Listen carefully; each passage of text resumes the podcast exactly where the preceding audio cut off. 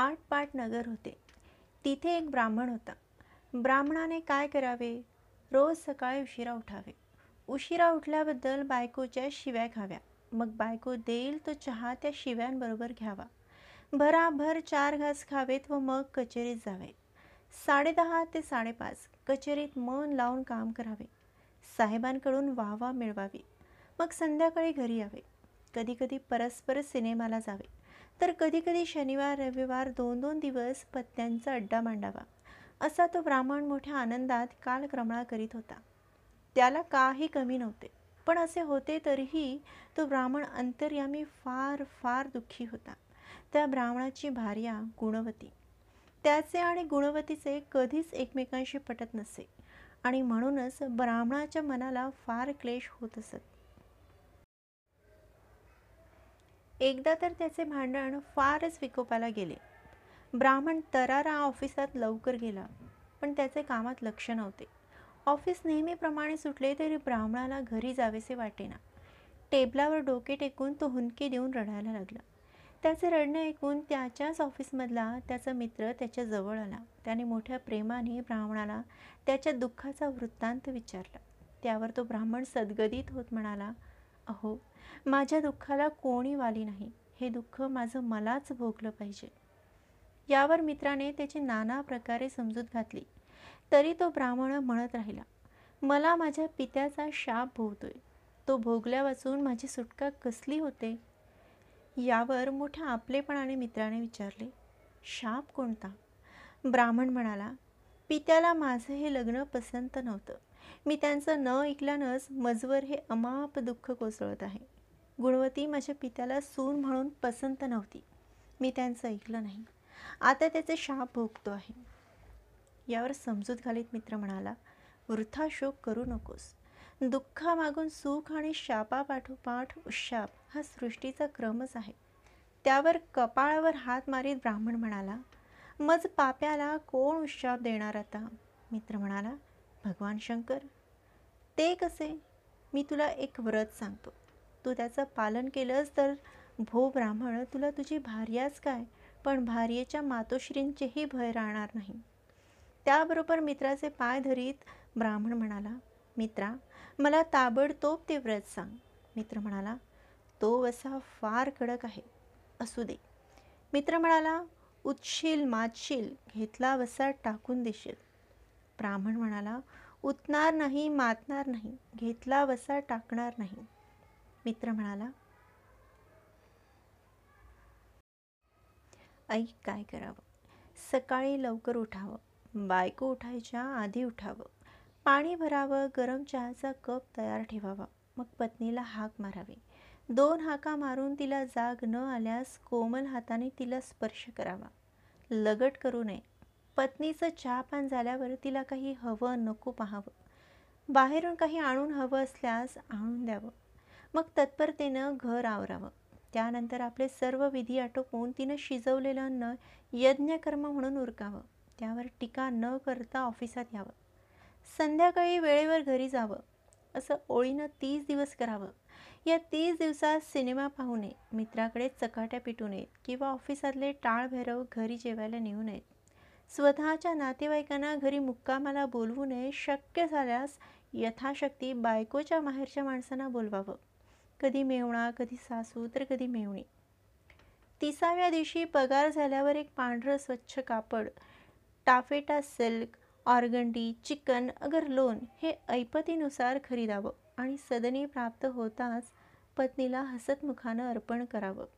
याप्रमाणे सहा महिने झाल्यावर पत्नीसाठी भारी पातळ घ्यावं. त्या संध्याकाळी तिला चौपाटी मलबार हिल किंवा जुहू या ठिकाणी ऐपतीप्रमाणे न्यावं. रस्त्यावरील इतर बायकांना चांगलं म्हणू नये. चौपाटीवरील फिरणं झाल्यावर एखाद्या उडप्याकडे मसाला डोसा खायला घालून व्रताची सांगता करावी. दुसऱ्याच दिवसापासून पुन्हा त्याच व्रताची सुरुवात करावी. हे लांबलचक व्रत ऐकून ब्राह्मणाचे डोळे पांढरे झाले. त्याला चक्कर आली आणि तो टेबलाखाली कोसळला. त्याला शुद्धीवर कसे आणायचे हा मित्राला प्रश्न पडला. तोच एक युक्ती आठवून मित्र त्याच्या कानात म्हणाला गुणवती वहिनी आल्या. त्याबरोबर तो ब्राह्मण उठून बसला. व्रत एवढं कडक आहे का? होय. हे केव्हा करतात? हे बारमास व्रत आहे. हा वसा पहिल्यांदा श्री शंकरांनी पार्वतीला सांगितला. पार्वतीनं श्री गणेशाला. गणेशानं नारदांना व नंतर नारदांनी अन्यहिकांना सांगितला. पृथ्वीवरच्या नवऱ्यांना तारणारा हा एकच वसा आहे. अर्ध्या वचनात राहण्याची शपथ घ्यायची बायकांनी पण पाळायची नवऱ्यांनी. हा वसा घेतल्यानं काय होतं? बायका वसा वसा ओढत नाहीत. बायको खुश म्हणून नवरा खुश आईबाप खुश म्हणून मुलं खुश आणि अशा तऱ्हेनं एक एक कुटुंब खुश अशी या व्रताची महती आहे. ब्राह्मण गप्प बसला होता. मित्र पुढे म्हणाला मला हा वसा मागच्या वर्षी समजला. नारदांनी ज्या अनेकांना हा वसा सांगितला त्यात आमच्या सासूरवाडीत राहणारे विष्णुपंत होते. त्यांनी मला हा वसा सांगितला आणि तेव्हापासून मी त्याचं आचरण करीत आहे. बरं आहे येतो मी. कारण या व्रताचं मुख्य म्हणजे घरी वेळेवर जाणं. तेव्हा यापेक्षा आम्हाला उशीर करता येणार नाही. एवढे सांगून तो मित्र निघून गेला. इकडे ब्राह्मणाने काय केले? तो घरी निघाला. त्याच्या खिशात एकुलते दोन आणे होते. त्याची त्याने बायकोसाठी वेणी घेतली. पण हे करताना त्याची एक चूक झाली. गुणवतीला गुलछडीची वेणी बिलकुल आवडायची नाही. त्यामुळे ब्राह्मणाला वेणी आणूनही त्याचा काही उपयोग झाला नाही. उधळपट्टी केल्याबद्दल गुणवतीने त्याला दम भरला. तरी त्याने धीर सोडला नाही. दुसऱ्या दिवशी ब्राह्मण लवकर उठला. त्याने गुणवतीऐवजी पाणी भरले. चहा केला गुणवतीला उठवले. तिच्या आश्चर्यचकित चेहऱ्याकडे न पाहता ब्राह्मण पिशवी घेऊन बाजारात गेला. नंतर योग्य ती खरेदी करून मध्येच हॉटेलात न जाता तो लगेच घरी आला. गुणवतीच्या स्वयंपाकाला नावे न ठेवता तो जेवला व ऑफिसात गेला. याप्रमाणे पंधरा दिवस झाले तरी गुणवतीच्या वागणुकीत फरक पडेना. तेव्हा ब्राह्मण चांगलाच धास्तावला. गेल्या पंधरा दिवसात सकाळी लवकर उठल्याने त्याला जागरणाचा त्रास सुरू झाला होता. पाणी भरावे लागत असल्याने हात दुखत होते. चहा करताना तर तीनदा हात भाजला होता. आंघोळीचे पाणी स्वतः घेताना हातावर वाफ तर खूप आली होती. पत्त्याचा डाव न मांडल्यामुळे मित्र नाराज झाले होते. कारण रमीमध्ये हमखास मायनस होणारा त्यांचा मित्र गमावला होता. एवढे करूनही गुणवती प्रसन्न होण्याचे चिन्ह दिसेना. तेव्हा ब्राह्मणाचा धीर फार खचला. त्याच मनस्थितीत एका शनिवारी त्याला मित्रांनी गाठले. ब्राह्मणाचा मोह आवरला नाही. तो मग चौपाटीवर परस्पर गेला. सिनेमाला गेला. नंतर रात्रभर पत्ते खेळून रविवारी दहा वाजता घरी परतला. पाहतो तो घराला कुलूप. गुणवती माहेरी गेली होती. दरवाजाला कुलूप पाहताच ब्राह्मणांच्या डोळ्यांसमोर काजवे चमकायला लागले. तो रात्रीच्या जागरणाचाही परिणाम होता. शेजारच्या घरातून त्याने किल्ली आणली. दरवाजा उघडला. घर खायला उठले होते. ब्राह्मणाला आपली चूक कळून आली. पण आता वृथा शोक करण्यात अर्थ नव्हता. तो स्वतःशी आक्रोश करीत म्हणाला अहो मी किती हो अभागी. अगोदरच मला पत्नीचा त्रास त्यावर त्या मित्रानं मला वसा सांगितलं. पण मला शेवटी मोह झाला. यश मिळत आलेलं यश हात गेलं. आता कसली गुणवती माझ्यावर प्रसन्न होते? परवा सिनेमाहून परतताना किती हो ती प्रसन्न दिसत होती. पण मी चांडाळ. म्या स्वहस्तेच तिला माहेरी घालवली. आता मी काय करू? रडून रडून ब्राह्मणाला ग्लानी आली आणि तो तसाच धरणीवर पडला. त्याला स्वप्न पडले. प्रत्यक्ष श्री शंकर त्याला दर्शन देते झाले. ब्राह्मणाने त्यांचे पाय धरीत त्यांना विचारले भगवान मी हर प्रकारे व्रतपूर्ती करीत असता माझं कुठं चुकलं? भगवान शंकर हसून म्हणाले वत्सा मी हे सर्व पाहतच होतो. तू तुझकडून सर्व करीत होतास पण प्रत्येक कामात तुझी बारीक चूक होत राहिली. तू पहाटे पाणी भरीत होतास पण शेवटची घागर भरून ठेवण्यास तुला कंटाळा यायचा. तू चहा करीत होतास पण नंतर कब्बशी विसरून ठेवीत नव्हतास. आंघोळीला पाणी स्वतः घेत होतास पण नंतर भर घालायला विसरत होतास. केर काढीत होतास पण तो भरून बाहेर फेकून न देता तसाच कोपऱ्यात गोळा करून ठेवीत होतास. पत्नीला सिनेमाला नेलंस पण इंटरवलमध्ये आईस्क्रीम घेतलं नाहीस. आणि परवा तर कळसच केलंस पुन्हा पत्ते खेळलास घरी उशिरा आलास. भगवान चुकलो क्षमा करा पण माझी गुणवती मला परत मिळवून द्या. ठीक आहे. तू आता असं कर. आठ दिवस एक वेळेला जेव. दाढी करू नकोस. ऑफिसातला जोशी तुझ्या सासूरवाडीला शेजारीच राहतो. त्याला हे सर्व समजेल असं कर. त्यानंतर स्वतःला ताप आल्याचा बहाणा कर. रंगीत पाण्याची बाटली जवळ बाळग. मग एक चांगल्या पातळाची खरेदी कर.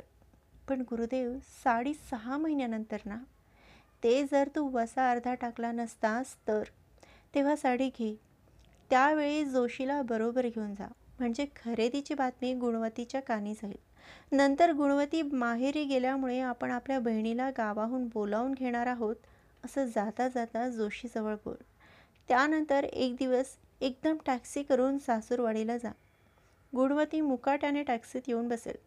त्याच वेळेला तिला फिरायला ने. साडी अर्पण कर आणि मग कोणत्या तरी हॉटेलात सांगता कर.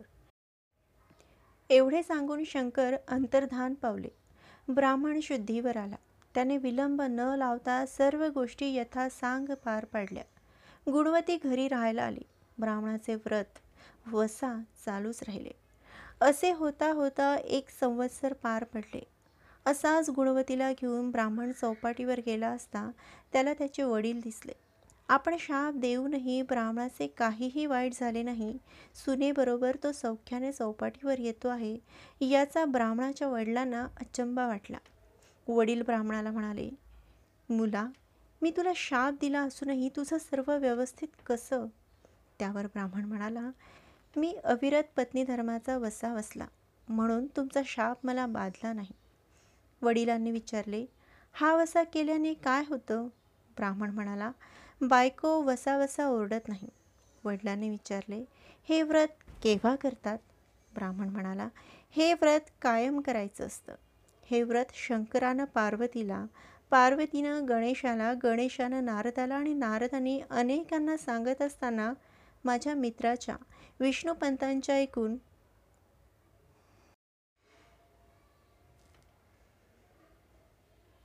ब्राह्मण म्हणाला हे व्रत कायम करायचं असतं. हे व्रत शंकरानं पार्वतीला पार्वतीनं गणेशाला गणेशानं नारदाला आणि नारदाने अनेकांना सांगत असताना माझ्या मित्राच्या विष्णुपंतांनी ऐकून हे व्रत माझ्या मित्राला व माझ्या मित्रानं मला सांगितलं. मी तो वसा बसला. म्हणून मला तुमचा शाप बाधला नाही.